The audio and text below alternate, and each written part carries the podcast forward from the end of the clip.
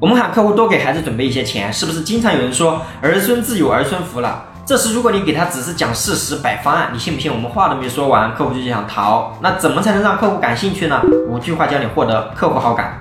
哎呀，张总，你们这些大老板总喜欢这样说，可偏偏你们做不到。你们明明那么爱家人，起得比鸡还要早，睡得比鬼还要晚，还要这样说？你这个戏演的不像不像不像，随便一个路人甲演的都比你像。我能不能坦白说嘛，张总？我真的可以坦白说吗？在你年轻的时候，创业的时候，如果父母能搭把手，以你的能力，一定能有更高的成就。你说是吗？你学会了吗？